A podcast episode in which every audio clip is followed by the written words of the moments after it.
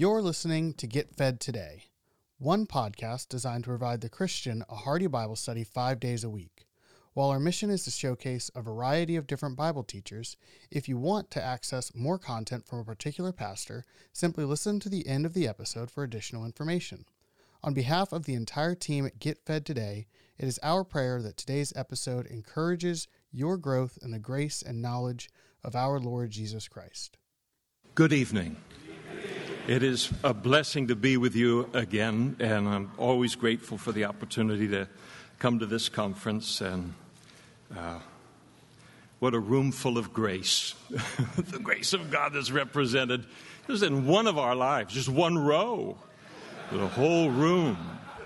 I mean, you know, related to your life, and just to think about it, how good He has been to us and Hasn't He been happy to inhabit our praises? It's just been wonderful.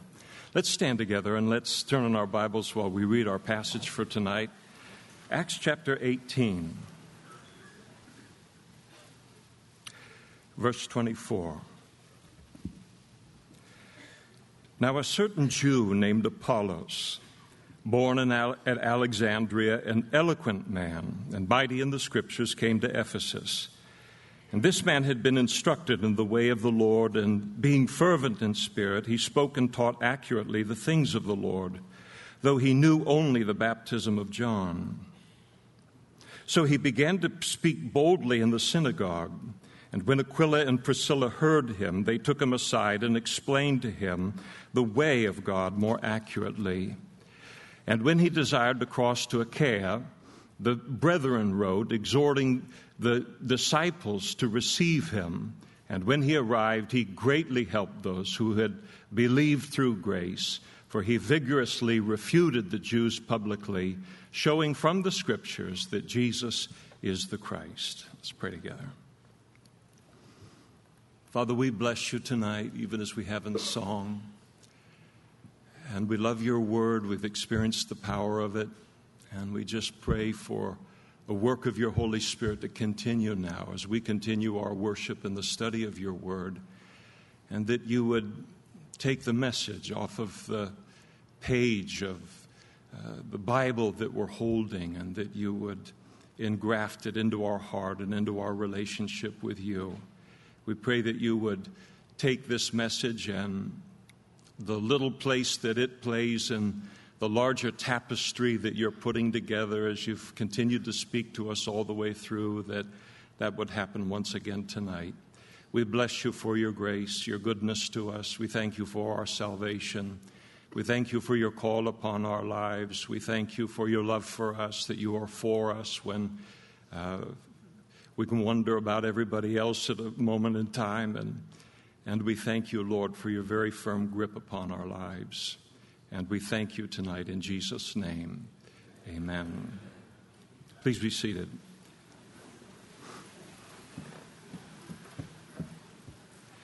Chapter 18 of the book of Acts records for us both uh, the conclusion of the Apostle Paul's second missionary journey and the beginning of his third. Uh, following 18 months of ministry in the city of Corinth, the Apostle Paul brought an end to his second missionary journey, and he uh, returned to his sending church in Antioch of Syria. A married couple by the name of Aquila and Priscilla, both of them, of course, Christians, uh, who Paul met in Corinth. Aquila was a tent maker as well, and they had doubtless served side by side with Paul in the city of Corinth. They traveled with Paul and his return home as far as Ephesus where Paul left them there in the city to carry on the work until he would one day return, which occurred about a year later. In verse 23, we have what is uh, understatedly describes the beginning of Paul's missionary journey, where we are told that he apparently uh, revisited the churches that he had established in earlier uh, missionary uh, journeys in order to strengthen them, cities like Derbe and Lystra and Iconium. before then returning to the city of Ephesus, where he would be used by God to establish one of the most uh, significant churches uh, of the early church. And all of that is described uh, and is the main focus of chapter 19. But between the end of the second missionary journey and the formal start of his third missionary journey in terms of the narrative, and you think about those two events, they are uh, massively important and significant events in the history of the church. The Holy Spirit does something very interesting here because he pauses in his narrative on the early church in order to then introduce to us a man by the name of Apollos. And in this introduction to Apollos, not only to educate us concerning the start of what would be a very, very significant ministry for the Lord in the early church, but I think also to teach us a very important lesson from his life that has to do with each of our lives in terms of God's calling upon our lives.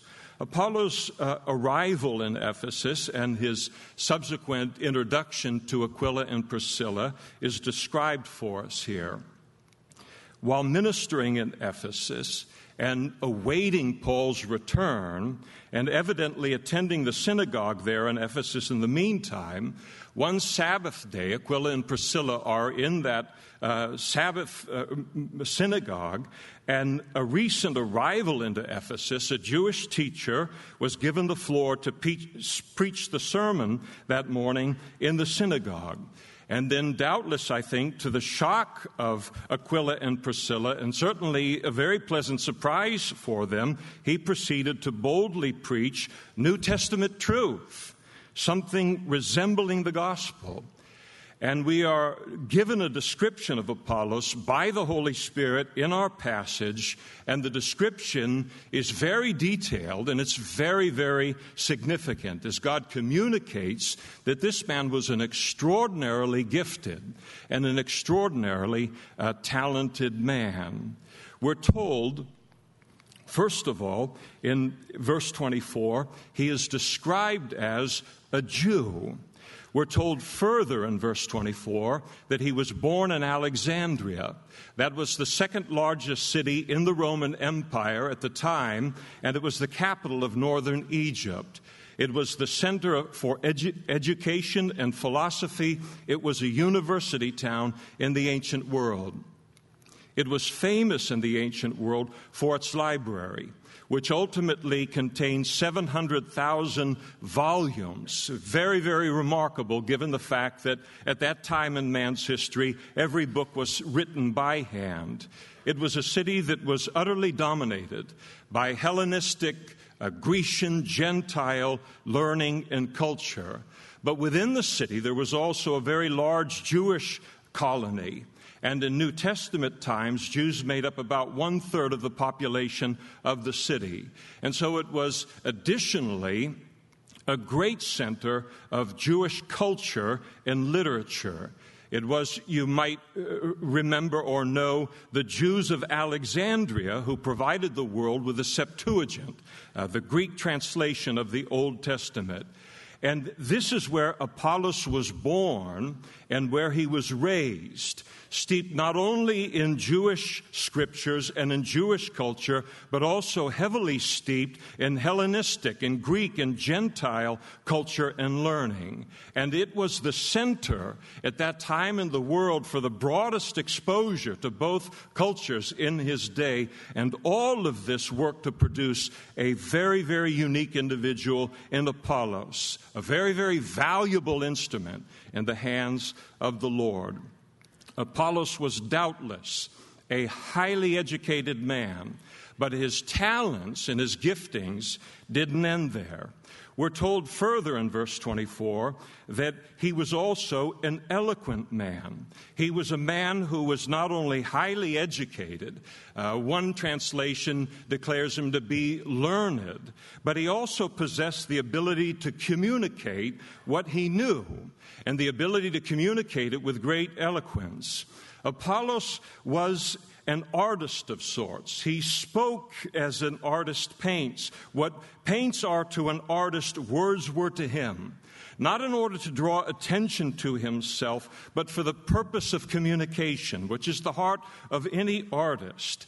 And to use the word words in order to express the beauty of the truth that he was communicating, to provoke thought and consideration and appreciation.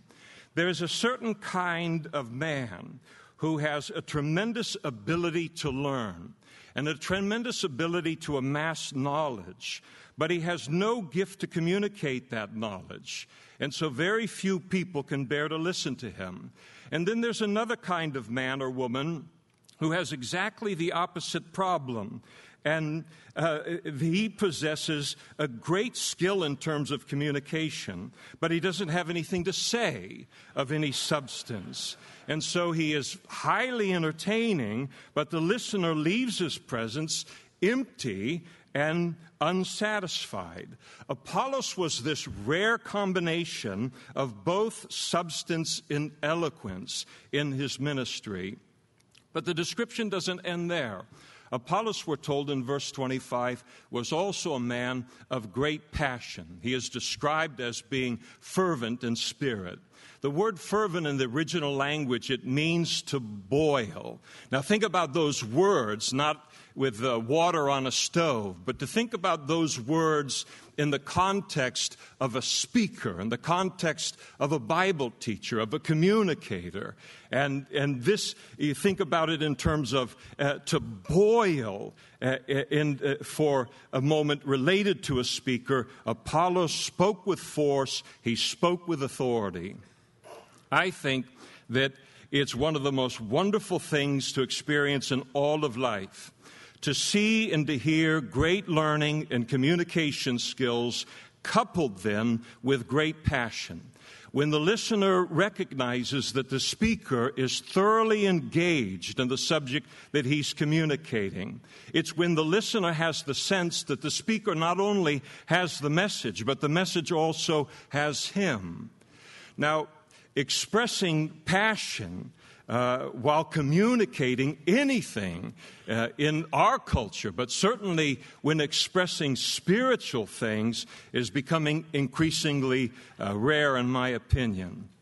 And I think that perhaps in part it's because of the weakness of the Constitution our culture is currently producing in people today. This kind of thing frightens people.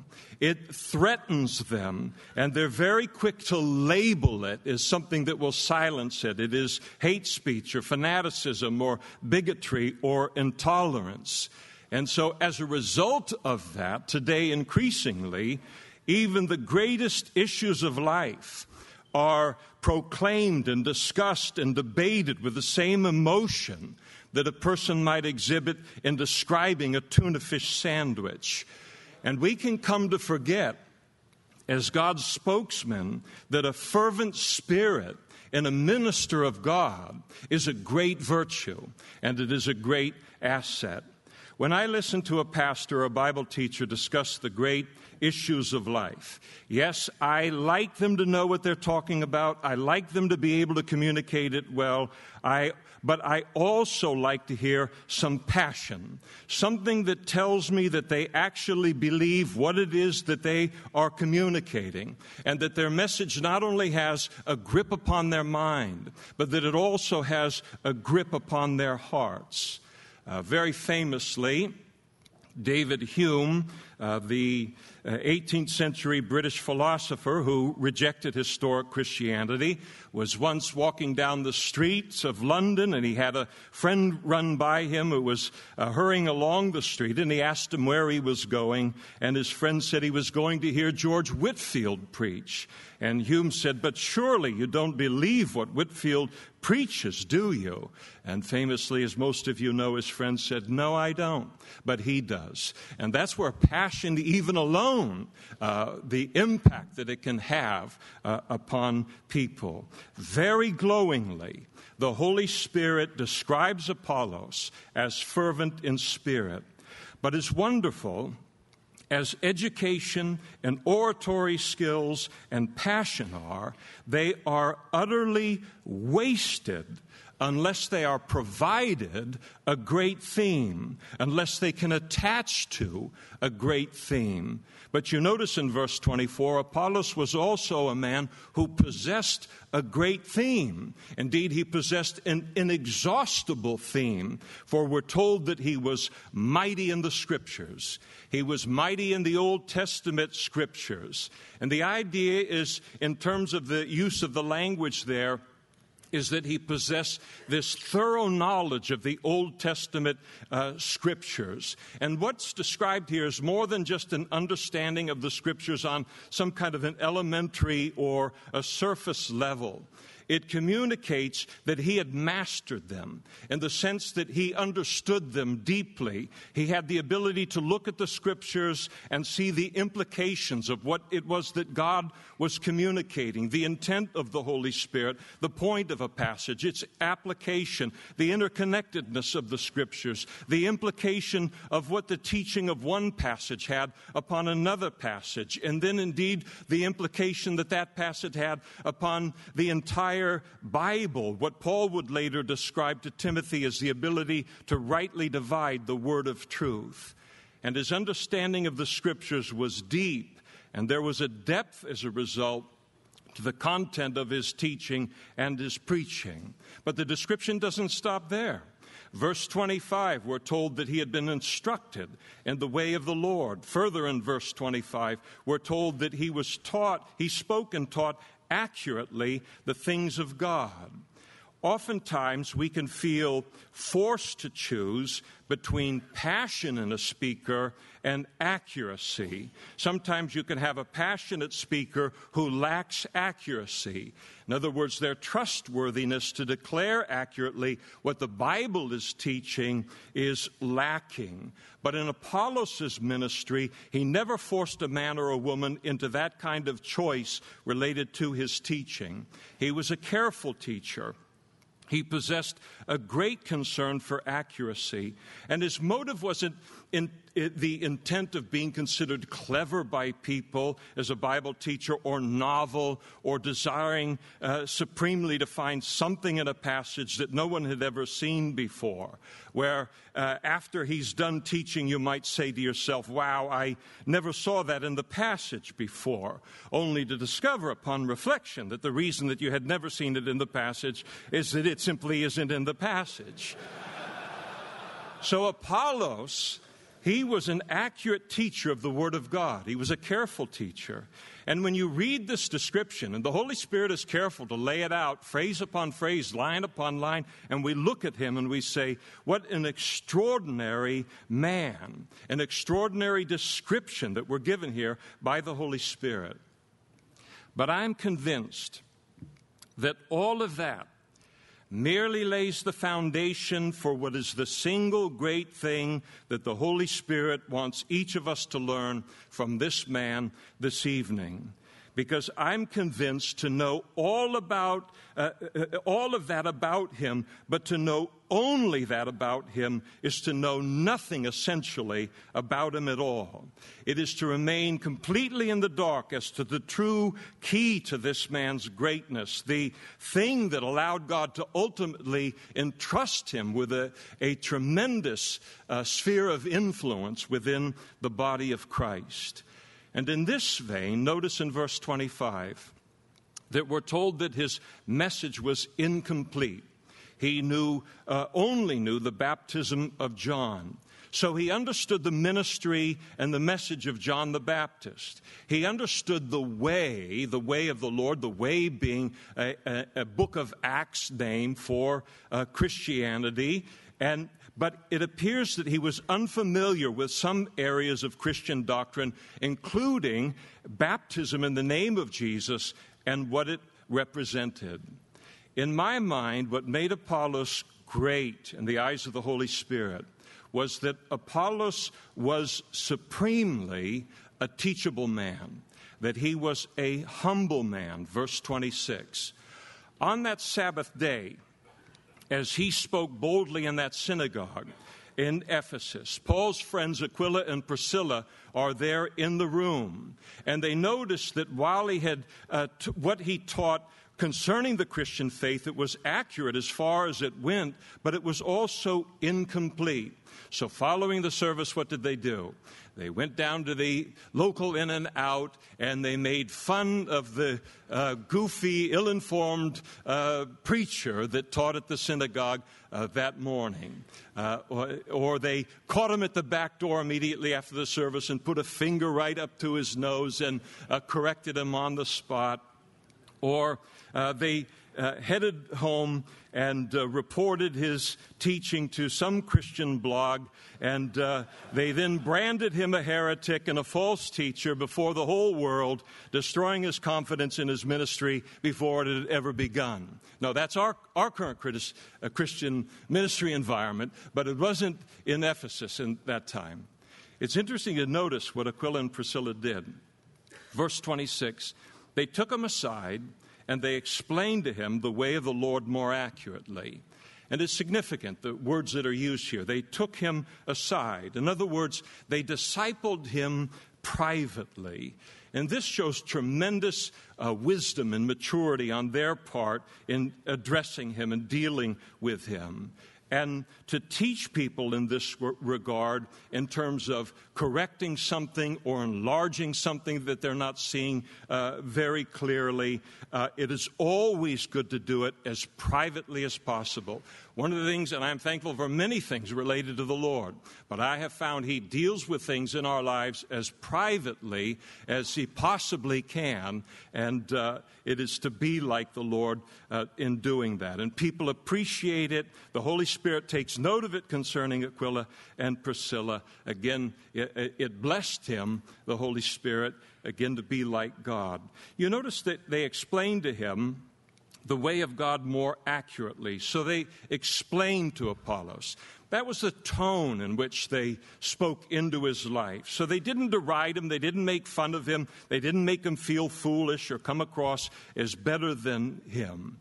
And I, I think, uh, praise the Lord for Aquila's and Priscilla's who were willing to take the time, number one, and then even more to take the risk to give a helpful hint to a fellow minister and Christian in order to make their ministry even more effective. I think one of the most um, uh, ignored commands in the entire New Testament is the one that tells us that we are to exhort one another daily, especially as we see the day of the Lord approaching. It's amazing how within the body of Christ we can see someone slipping into something, or we see something where they're making a mistake, and we can sit silently while they drive their whole life off of a cliff, and then afterwards say, I saw it coming.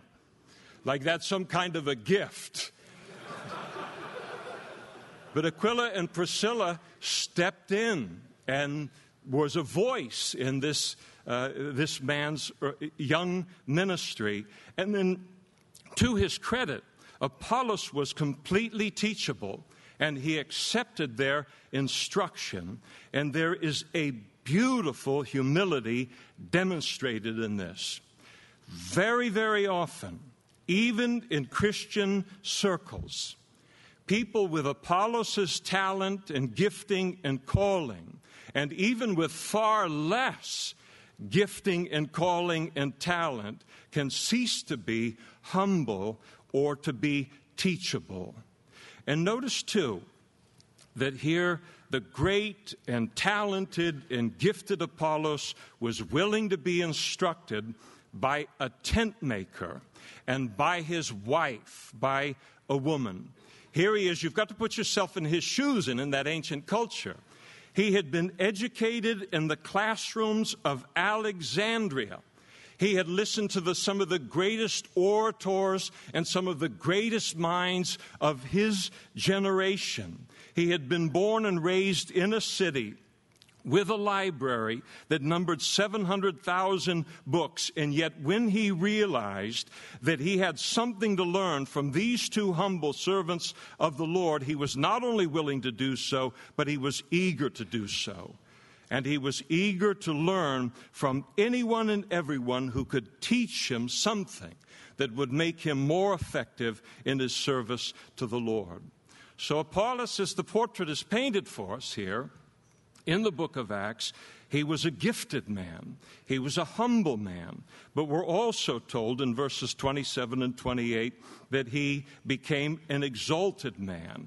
It was because he was humble that he also became a promoted man, a man to whom God could then entrust an even greater influence within the body of Christ. And it allowed the Christian leadership in Ephesus to ultimately uh, give a very, very hearty recommendation concerning Apollos uh, in a letter to the, uh, the, church at Corinth, recommending him as a truly spiritual man. And in Corinth, as you well know, he had a tremendous influence for the kingdom of God. As we're told there in verse 27, he became a very strong encouragement to those who knew the Lord in Corinth. And then he became, verse 28, a great apologist for the Christian faith there, showing the Jews there from the scriptures that Jesus is the Christ. I think that Apollos teaches us that it is supremely this thing called humility, which will ultimately have the single greatest say in where we end up in life and the ultimate say as to the true effectiveness and influence of our Christian service. I remember years ago in a pastor's conference like this held at Murrieta, and one of the pastors was teaching, and he uh, talked about a poll that had been conducted among Christians, a very large sampling of Christians and not leaderships, people that attend churches. And the simple question was posed to them What is the single greatest thing you desire in a pastor? And interestingly enough, the answer was not education, it was not eloquence, it was not charisma. Do you know what the answer was? It was humility.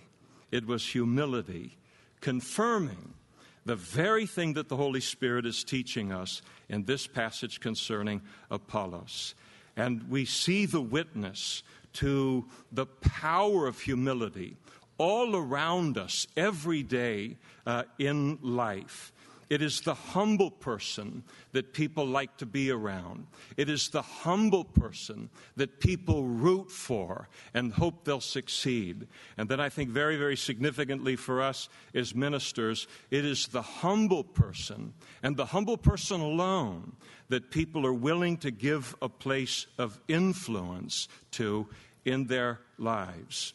Again, concerning the influence in the kingdom of God, Whatever our calling is here tonight, it is unfailingly true over the long haul that our advancement in it, our influence uh, for God, and that He gives us in it is determined ultimately and supremely by our humility, as opposed to our natural talent, our God given gifts, and our calling. Why?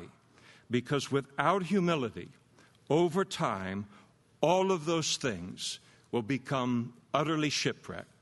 Every single one of those things will ultimately be wasted.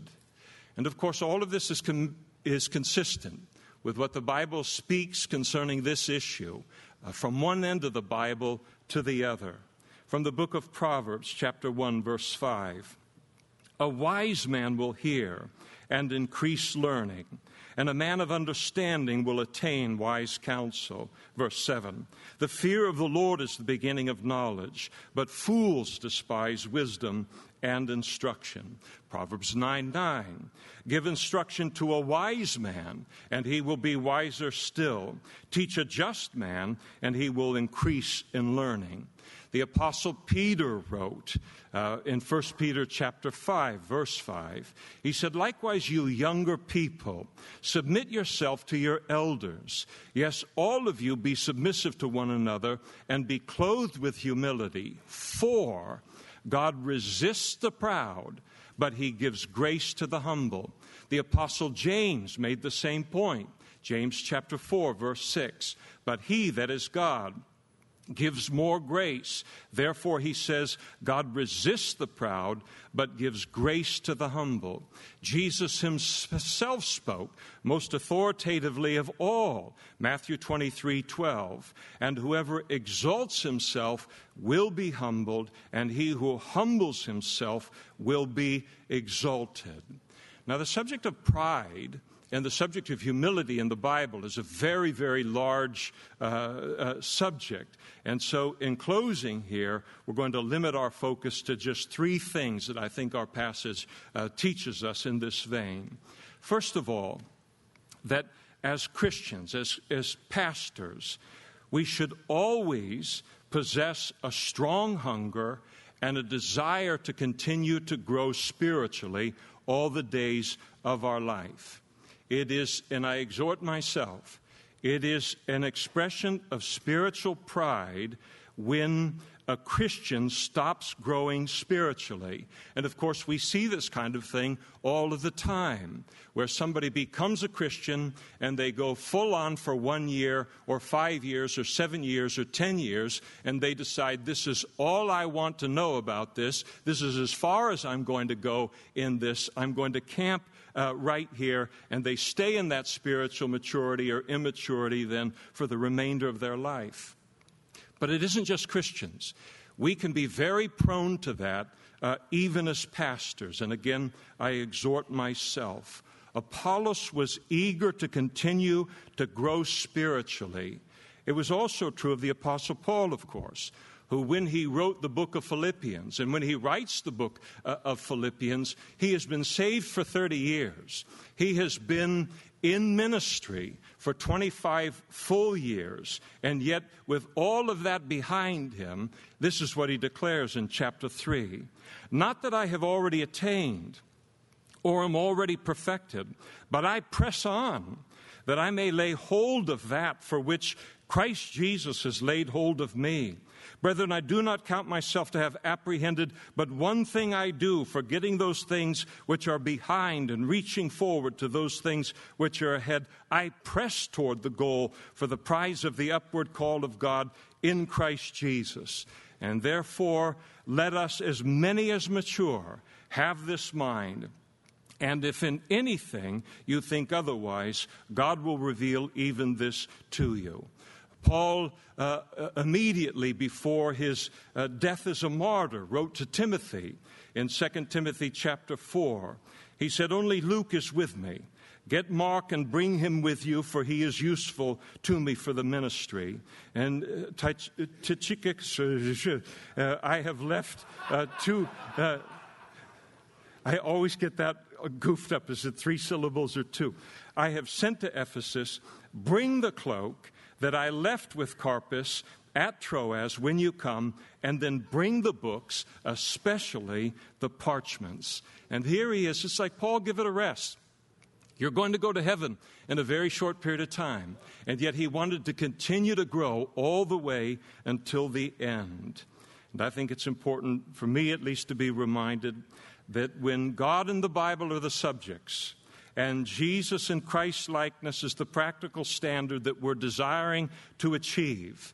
There will always be room for growth all of the days of our lives. And it's important to realize for us as ministers that the gap between what we teach and then the life that we actually live that gap should always be narrowing the longer we live, and it should never, ever be widening.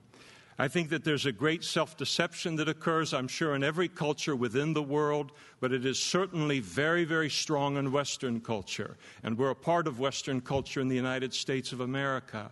And there's this great self deception that can occur in our minds as ministers and coming to think that we are spiritual based upon how much we know as opposed to how much we know and then how much of that we are actually putting into practice in our lives.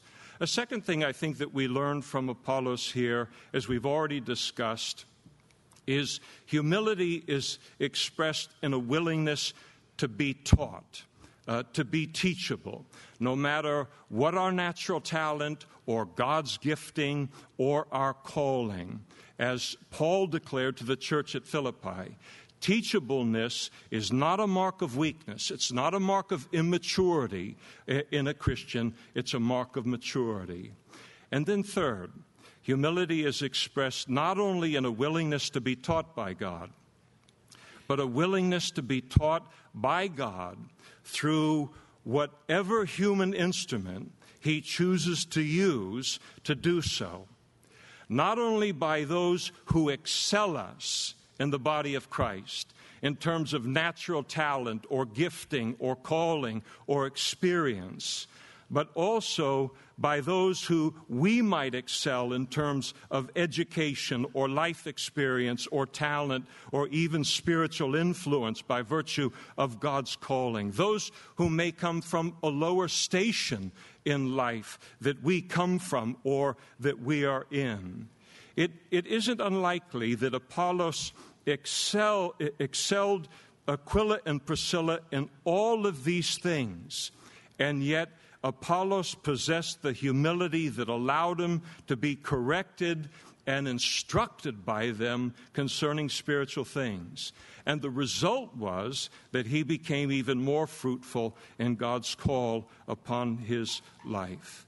And so, the importance of we must be willing to receive instruction from any vessel that God chooses to instruct us through. And again, I exhort myself there are times where I look and I say, um, Lord, I don't mind being instructed, but I really mind who you're using uh, in this particular uh, situation.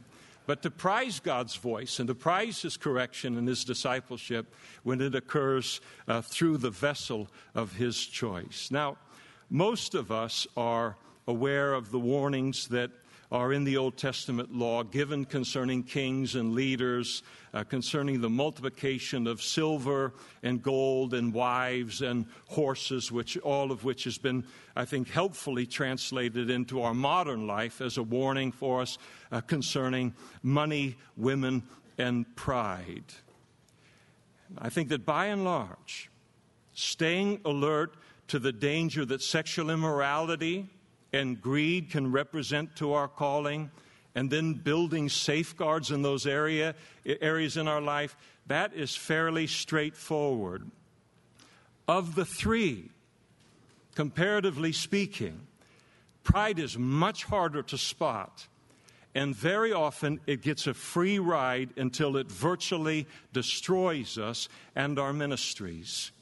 I think that I, I, don't know what the, the estimate would be but we hear about sometimes somebody falling related to a woman, somebody falling related to finances. We're so, it's so obvious, it's so apparent to us. But is it even is it unlikely that five times, ten times more people uh, end up getting drummed out of ministry under the influence of a pride that they are blind to uh, than the other two sins uh, put together? And of course, as you're aware, the trouble with pride is that once it gets established in our life, it, it incapacitates our ability to recognize it. We become too proud to know that we are proud. And pride is so destructive and so dangerous to our calling. Nothing good can ever, ever come out of uh, pride in our lives. I, but this evening, my primary purpose tonight is not so much to deliver an exhortation concerning pride, though if the shoe fits for me, I want to wear that tonight. But what I want to do tonight, and I think the Holy Spirit uh, wants to do, is rather to exalt humility and to encourage it among us as a virtue, uh, because we live in an age where it is undervalued and it is ignored increasingly, not only in the world, but increasingly in the church. But it is humility that pleases God. It is a humility that makes our lives attractive to people in a way nothing else can. And it is humility that sets us free, really, on many, many levels in our service to the Lord. So Apollos was an eloquent man. He was an educated man. He was a man fervent in spirit, a man with a great theme. He was a man who was mighty in the scriptures, an astonishing description, really, but all of those things would have been utterly wasted if he had not also been a humble man. And humility is so important in the Christian life and ministry. Again, ultimately, it will determine where we end up in life and where we end up in ministry, and it will give us an influence for the kingdom of God and within the kingdom of of God that talent and education alone never will in and of themselves.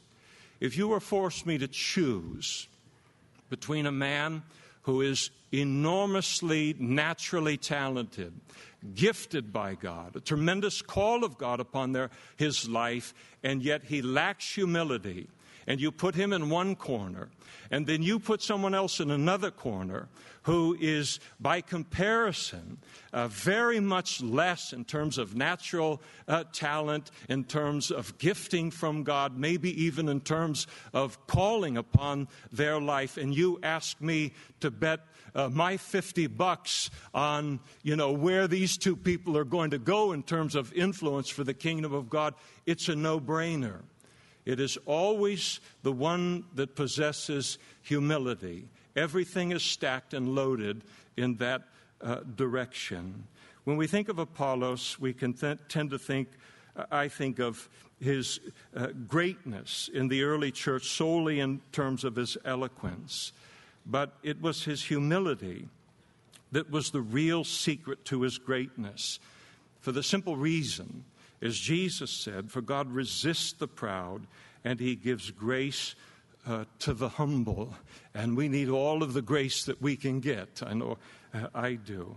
And so, as we think about Apollos and the uh, future of our, uh, our own ministries and our own relationship with God and devotional life, may God uh, take this great mark of Apollos' life and bring it to my remembrance. How often through the years God will bring this truth concerning Apollos to my mind at just the right time or to remind me of the key uh, of his uh, greatness. And so, a beautiful, I think, uh, message and a needed message while so many things are being.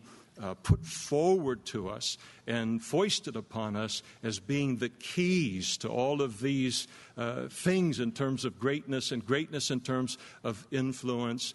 And I rarely see uh, humility uh, being even on the list, and yet it is a, a key uh, part of, of the effectiveness of any of our ministries. Let me pray for us now. Father, we readily confess our propensity to pride. You use us in just the smallest little way, and something goofy can get birthed inside of us. And that constant fight with this thing that is within us, the original sin, the sin that caused Satan himself to fall, and it is at the core of all sin.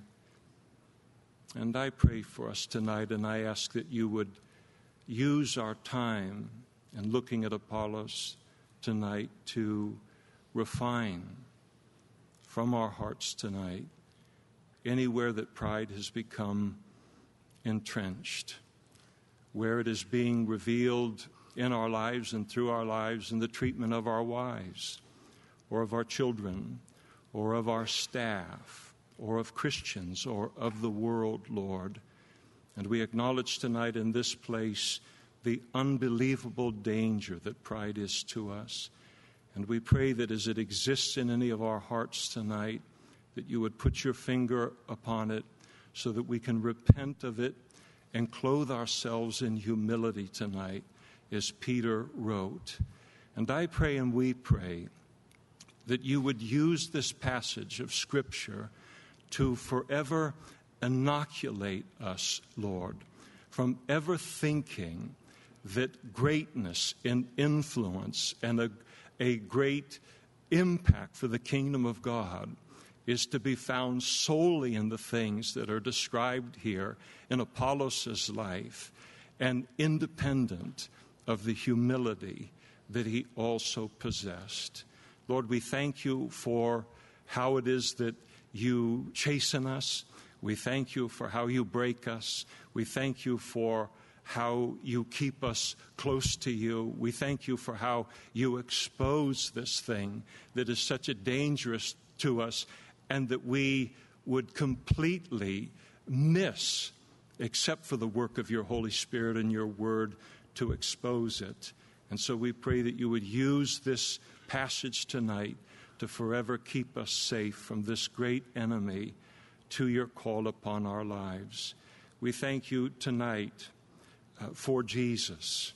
And we thank you, Lord, for the supreme example uh, of the power and the effectiveness of humility in his willingness to be the very Son of God and God the Son, and to come into this world and to die that death that he died upon the cross and that we have sung about in order that we might be saved and we might know you as we know you tonight.